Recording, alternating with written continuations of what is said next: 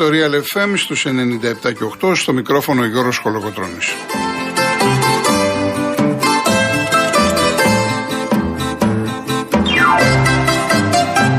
Τηλέφωνο επικοινωνίας 211-200-8200. Επαναλαμβάνω 211-200-8200. Η κυρία Ιωάννα Φιλιππή είναι στο τηλεφωνικό κέντρο και στη ρύθμιση του ήχου ο κύριος Νίκος Απρανίδης.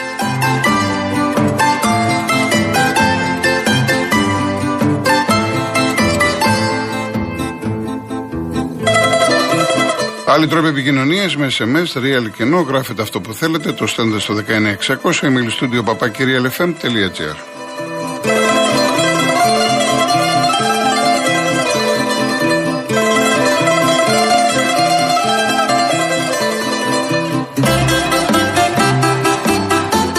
Κυρίες Δεσποινίδες και κύριοι, καλό σας μεσημέρι, καλή εβδομάδα, καλή σχολική χρονιά στα παιδιά μας. Καλώς επιστρέψατε όσοι μέχρι Σαββατοκύριακο ήσασταν σε διακοπές. Όσοι βέβαια είναι να φύγετε, κάποιοι λίγοι φεύγουν και σε πτέρυωτε μέρες, καλά να περάσουν. Είμαστε βέβαια πολύ ικανοποιημένοι όσον αφορά το αθλητικό κομμάτι. Η εθνική μας ομάδα, η οποία κέρδισε χθες στην Τσεχία. Περάσαμε στους 8, παίζουμε αύριο με τους Γερμανούς, 9.30 το βράδυ. Ένα δύσκολο παιχνίδι. Αλλά θα τα πούμε αύριο περισσότερο για την εθνική, για αυτό το μάτς. Σημασία έχει ότι ο Ιτούδης, ο Ατετοκούμπο, οι συμπαίκτες του έδειξαν χαρακτήρα σε ένα δύσκολο παιχνίδι. Χθες με την Τσεχία, νομίζω ότι όλοι το λέγαμε. Μια ομάδα που και καλούς παίκτες έχει και ομοιογένεια και τον ίδιο προπονητή 9 χρόνια. Μας έβαλαν δύσκολα, ήταν μπροστά στο ημίχρονο.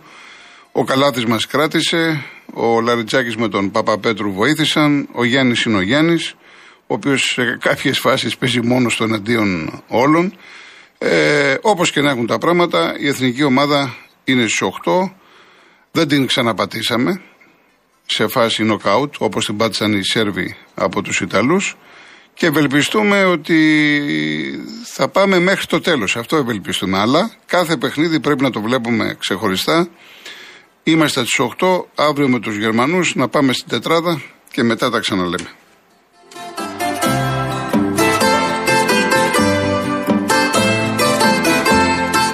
Ξέρω τώρα, βλέπω και τα μηνύματα ότι εσείς έχετε αγωνία να ακούτε για διαιτησίες κλπ.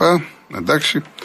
Τι να κάνουμε, μυαλό δεν βάζουμε. Είμαστε άρρωστοι με τη διαιτησία και με τα όσα έγιναν στη λεωφόρο χθες. Σκεφτείτε, σκεφτείτε να ήταν ο Σιδηρόπουλος και να δίνει όχι 2, 3, 13, δεν με ενδιαφέρει, να ήταν στη θέση του Καμπάκοφ ο Σιδηρόπουλος. Εδώ τώρα για ανακοίνωση, η ΑΕΚ έβγαλε ανακοίνωση, μιλάει για παράγκες, για Κλάτενμπεργκ, τα, οι συνάδελφοι στην επικοινωνία για λαμόγια, για ιστορίες. Φανταστείτε να ήταν ο Σιδηρόπουλος. Τέλος πάντων.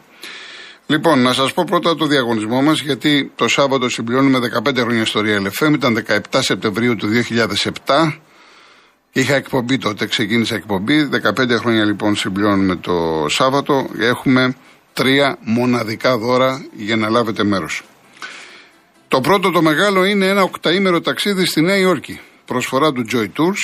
Το Joy Tours, το μεγαλύτερο ταξιδιωτικό γραφείο για εκδρομές στην Αμερική με εμπειρία 45 ετών, εξασφαλισμένες αναχωρήσεις και δυνατότητα κράτησης αγώνων NBA, Broadway και πολλών άλλων δραστηριοτήτων, προσφέρει σε ένα τυχερό ζευγάρι 8 ημέρες, είναι 6 διανυκτερεύσεις στη μαγευτική Νέα Υόρκη. Το πακέτο περιλαμβάνει αεροπορικά εισιτήρια, 6 διανυκτερεύσεις σε δίκλινο δωμάτιο εξονδιό 4 αστέρων στο Μανχάταν και άδεια εισόδου στη ΣΥΠΑ για δύο άτομα απαραίτητα τα ελληνικά διαβατήρια. Επίσης, εφόσον ο νικητής επιλέξει ημερομηνία με συγχωρείτε, που να συμπίπτει με group της Joy Tours, έχει τη δυνατότητα να προσθέσει ξεναγήσει, μεταφορές και δραστηριότητες όπως παραστάσεις Broadway, jazz παράσταση, εισόδου σε μουσεία, πτήση με ελικόπτερο, να ανέβει στο Empire State Building και πολλά άλλα. Joy Tours, καλύτερα για ένα τέτοιο ταξίδι να επιλέγουμε τους ειδικούς. Το δεύτερο δώρο είναι ένα iPhone 12 mini προσφορά του websupplies.gr. Το iPhone 12 mini μας το προσφέρει του websupplies.gr, το μεγάλο online store που εμπιστευόμαστε. Αυτές τις μέρες έχει super τιμές για Back 25 School και φυσικά για εσάς τους φοιτητές που ετοιμάζεστε για τη νέα σας ζωή. Shop online και κερδίζουμε όλοι. Και το τρίτο δώρο είναι ηλεκτρικό σκούτερ Daytona GT50 με αυτονομία ως 54 χιλιόμετρα και κατανάλωση 5,3 κιλοβάτ ανά 100 χιλιόμετρα. Δεν χρειάζεται δίπλωμα αρκεί να είστε άνω των 27 ετών και να έχετε δίπλωμα αυτοκινήτου για περισσότερα από 6 χρόνια.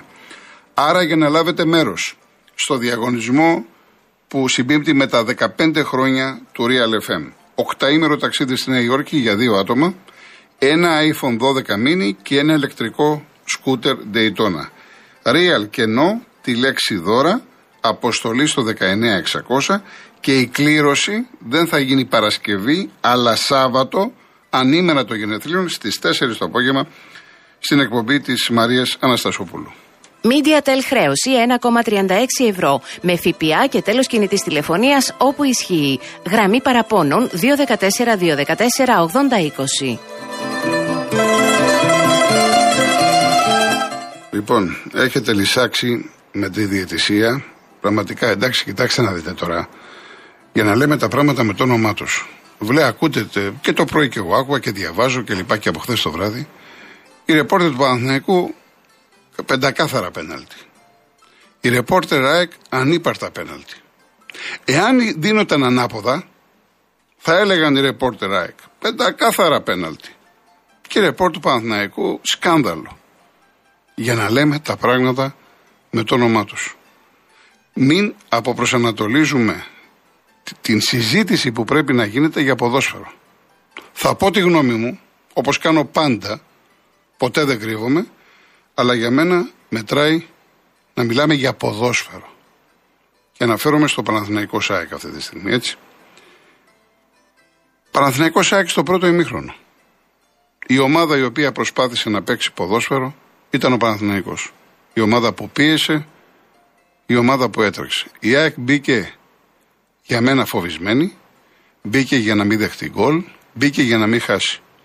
Έχεις ένα τεράστιο όπλο που λέγεται Λιβάη Γκαρσία και εσύ σαν προπονητής αυτό που του είπες, του λέει: Κοίταξε να δεις με το Ρότα τι θα κάνετε με τον Κάνια και τον Αϊτόρ. Αυτή ήταν η αποστολή του Λιβάη Γκαρσία. Οπότε ο πρωταγωνιστής του πρώτου ημιχρόνου ήταν ο Παναθηναϊκός. Σαν εικόνα. Θα μου πείτε τώρα όμως ποιος προηγήθηκε. Προηγήθηκε ΑΕΚ, ποδόσφαιρο είναι. Έγινε αυτό το λάθος με τον Πέρεθ, τον εκμεταλλεύτηκαν οι Εξίδε, Κατσίνοβιτς, Αραούχο, στον Πινέδα, πολύ ωραία. Ο Πινέδα, ωραίο γκολ. Ένα μηδέν. Και δεν ξέρω και γιατί πήρε κάρτα. Θα ήθελα να μάθω γιατί πήρε κάρτα κίτρινη. Γιατί δεν είδα να κάνει κάτι, σύμφωνα με το βίντεο. Μπα περίπτωση. Μετά λοιπόν ο Παναναναϊκό προσπαθεί, αντιδρά. Υπάρχουν τα δύο πέναλτι που θα τοποθετηθώ αργότερα. Γιατί δεν θέλω να χάσουμε την. Ε, ε δεν θέλω να χάσω τη συνοχή μου. Τελειώνει το ημίχρονο όπως τελείωσε. Ξεκινάει η επανάληψη. Ξεκινάει η επανάληψη με ένα Παναθηναϊκό πιο συντηρητικό, πιο σφιχτό. Έχει και αυτό τα προβλήματά του, έχει τις ελλείψεις του, στα χάφη ειδικά και σου λέει κάτσε εδώ να δούμε τι κάνουμε. Για ένα περίπου τέταρτο, μάλλον δωδεκάλεπτο, η ΑΕΚ παίρνει τα ενία. Αρχίζει και κυκλοφορεί την μπάλα, είναι πίσω στο σκορ και θέλει να ισοφαρίσει. Και το πάει καλά.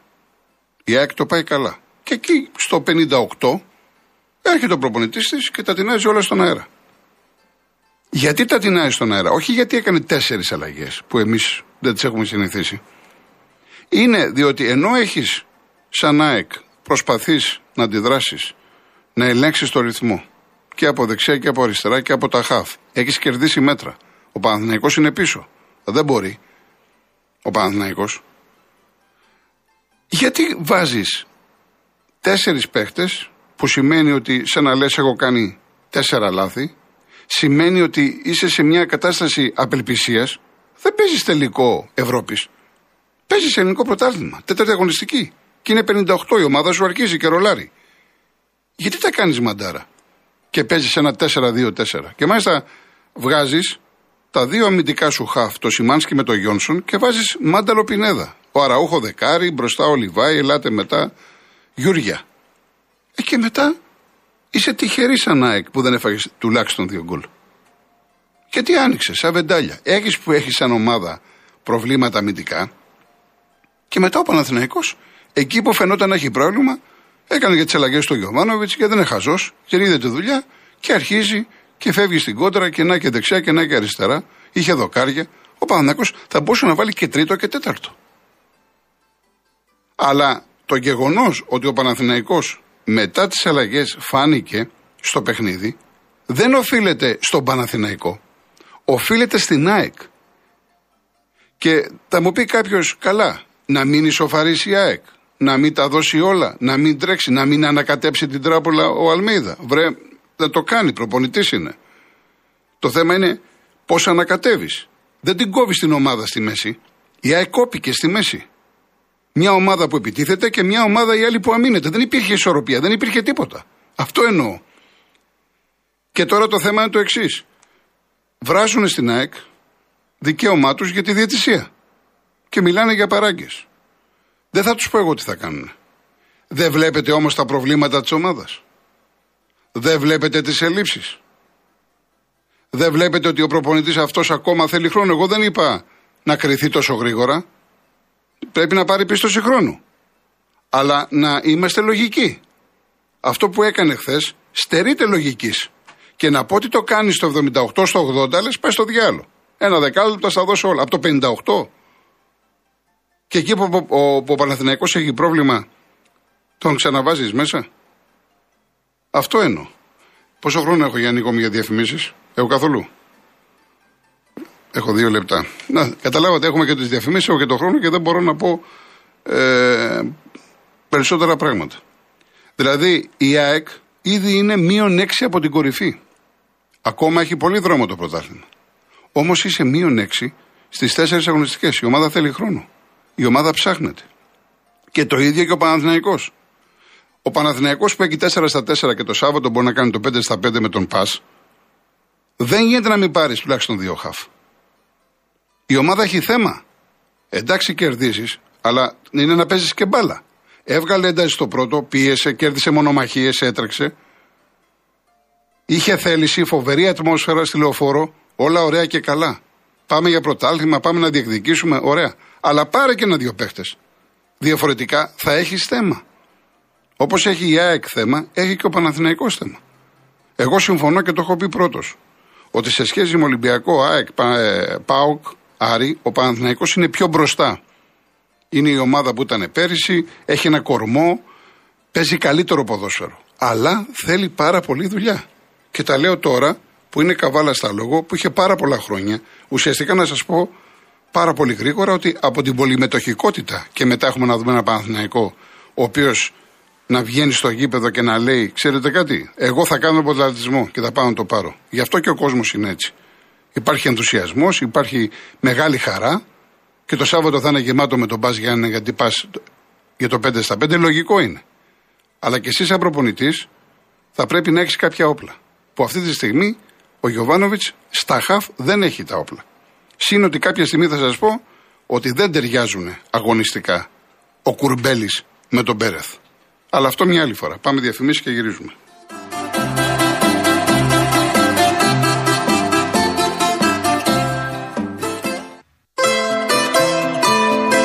Ξέρω πολύ καλά ότι οι περισσότεροι περιμένετε να ακούσετε για τα πέναλτι. Ποια είναι η άποψή μου. Αλλά για μένα το ξαναλέω, με, με ενδιαφέρει το δάσος. Δεν με ενδιαφέρει το δέντρο. Αυτή είναι η προσωπική μου άποψη και αυτή είναι, αν θέλετε, αυτό που με χαρακτηρίζει στη διαδρομή μου εδώ και πάρα πάρα πάρα πολλά χρόνια. Εν πάση περιπτώσει, για να μην νομίζετε ότι το αποφεύγω, πάμε στο πρώτο πέναλτι. Στο πρώτο πέναλτι, λοιπόν, ε, παλιότερα, ξέρετε, κοίταγε ο διαιτητής αν ο, ο ποδοσφαιριστής που έκανε το χέρι, αν είχε πρόθεση, αν έβλεπε. Τώρα έχουν αλλάξει οι κανονισμοί. Στην ΑΕΚ υποστηρίζουν ότι υπάρχει σπρώξιμο του παίκτου Παναθηναϊκού του Σπόρα στον Χατζησαφή. Επαφή υπάρχει. Σπρώξιμο δεν υπάρχει. Δεν βλέπω. Τώρα το πώς ενήργησε έτσι ο Χατζησαφή, ο οποίος σηκώθηκε προς τα πάνω με τα χέρια, τέλος πάντων ήταν χέρι, ήταν μια καθαρή παράβαση. Συμφώνησε και ο Βαρίστας και επειδή πολλοί ρωτάτε αν θα πάει να δει ο διαιτητής, ο διαιτητής θα πάει να δει στο βαρ αν έχει διαφορετική άποψη ο Βαρίστας. Όταν δεν πάει ο διαιτητής σημαίνει ότι υπάρχει συμφωνία. Στο βάρ ήταν συμπατριώτης του, Βούλγαρος. Το πρώτο λοιπόν πέναλτι, κατά την προσωπική μου άποψη, είναι πέναλτι. Ε, ε, επαναλαμβάνω, ο κάθε άνθρωπος έχει την άποψή του. μπορείτε και εσείς να πάρετε τηλέφωνο 211-208-200 να τοποθετηθείτε. Να πείτε την άποψή σας. Αλλά καλοπροαίρετα, χωρίς να φοράμε γυαλιά κίτρινα, πράσινα, ασπρόμαυρα, κόκκινα κλπ. κλπ. Εκεί που διαφωνώ είναι στο δεύτερο πέναλτι, όχι όμως, προσέξτε, όχι όμως αυτό που λέει η ΑΕΚ ότι ήταν φάουλ εκτός περιοχής. Διότι αν προσέξουμε τη φάση, έχει ξεκινήσει το τζαρτζάρισμα απ' έξω από την περιοχή, ο Γκάνια τον έχει βάλει πλάτη τον Γκαρσία και όταν είναι μέσα στην περιοχή φαίνεται ο Λιβάη να σπρώχνει κατά κάποιον τρόπο. Αυτό το σπρώξιμο που ο διαιτητής ο Βούλγαρος το θεώρησε παράβαση, κατά την προσωπική μου εκτίμηση δεν είναι παράβαση. Δεν θα το έδινα εγώ πέναλτι. Διότι τέτοιες φάσεις γίνονται δεκάδες μέσα στον αγώνα. Δεν μπορεί δηλαδή την οποιαδήποτε επαφή να την δίνουμε πέναλτι.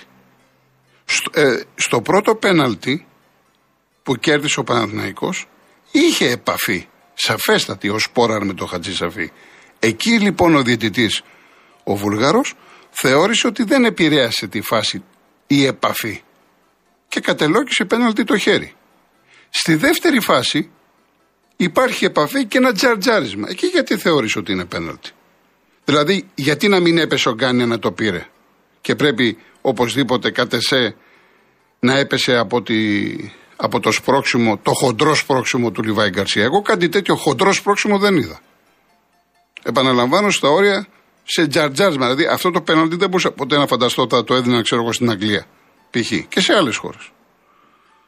Η ταπεινή μου λοιπόν άποψη είναι ότι το πρώτο πέναλτι ήταν, το δεύτερο δεν ήταν. Και κάτι άλλο, γιατί πρέπει να πω και δύο λόγια για τον Ολυμπιακό. Αυτό που λέει η ΑΕΚ ότι είχε δόλο διαιτητής πρόθεση είναι λάθος. Κάτε με πάλι έτσι. Γιατί είναι λάθος, Διότι στο πρώτο ημίχρονο θυμίζω ότι κάποια στιγμή δίνει πέναλτι στην ΑΕΚ. Το αν το πήρε πίσω είναι γιατί σήκωσε τη σημαία ο υπόπτη και είπε ότι είναι offside ο κύριος Σιμάνσκι και έγινε χρήση του VAR εκεί. Ένας λοιπόν διαιτητής που έχει πρόθεση δεν πάει και δίνει τόσο εύκολα να σφύριξει. Εγώ είδα το Βούλγαρο ή ήθελε να σφύριξει. Στην αρχή, στην αρχή δεν έδινε πολλά, πολλά φάουλ. Άφησε το παιχνίδι να πεσόταν και μου άρεσε. Εν κατακλείδη. Ο Παναθηναϊκός δεν κέρδισε κατά τη γνώμη μου από τη διετησία παρά το γεγονός ότι το δεύτερο πέναλτι κατ' εμέ δεν ήταν. Ο Παναθηναϊκός κέρδισε διότι ήταν καλύτερος. Το ήθελε περισσότερο. Μπήκε μέσα να κερδίσει, μπήκε μέσα να παίξει μπάλα. Η ΑΕΚ μπήκε μέσα να μην χάσει. Και στο δεύτερο ημίχρονο που άρχισε να ρολάρει, ο προπονητής της την έκοψε στα δύο. Αυτή είναι η γνώμη μου. Πάω τώρα στον Ολυμπιακό, που σαν αποτέλεσμα με το Βόλο, ασφαλώς είναι ζημιά το 1-1. Στο πρώτο ημίχρονο είδαμε έναν Βόλο να αλλάζει την μπάλα, γιατί οι Ολυμπιακοί ήταν αλλού και αλλού. Δεν υπήρχαν στα χαφ, δεν υπήρχε τίποτα. Ο Εμβιλά με το Κούντε μαρκάραν τα μάτια. Οπότε οι Βολιώτες έκαναν ό,τι ήθελαν. Και γι' αυτό και προηγήθηκαν. Ο Κροάτης ο Βρυσάλικο αρνητικός. Ο Ρέαπτσουκ είναι για λύπηση. Μα είναι για λύπηση το παιδί αυτό. Και πόσο κάνει rotation ο κ. Κορμπεράν, ευγάλτονε. Δοκίμασε το Ρέτσο στο φινάλι φινάλι. Δοκίμασε τον, Αβι, τον Άβυλα. Το παιδί είναι για λύπηση. Τον ξεφτύλισε ο, ο Φερνάντες.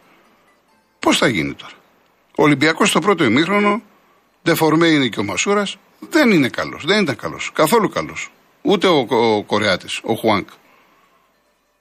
Αντίθετα, στην επανάληψη, ο Ολυμπιακός ήταν Ολυμπιακός.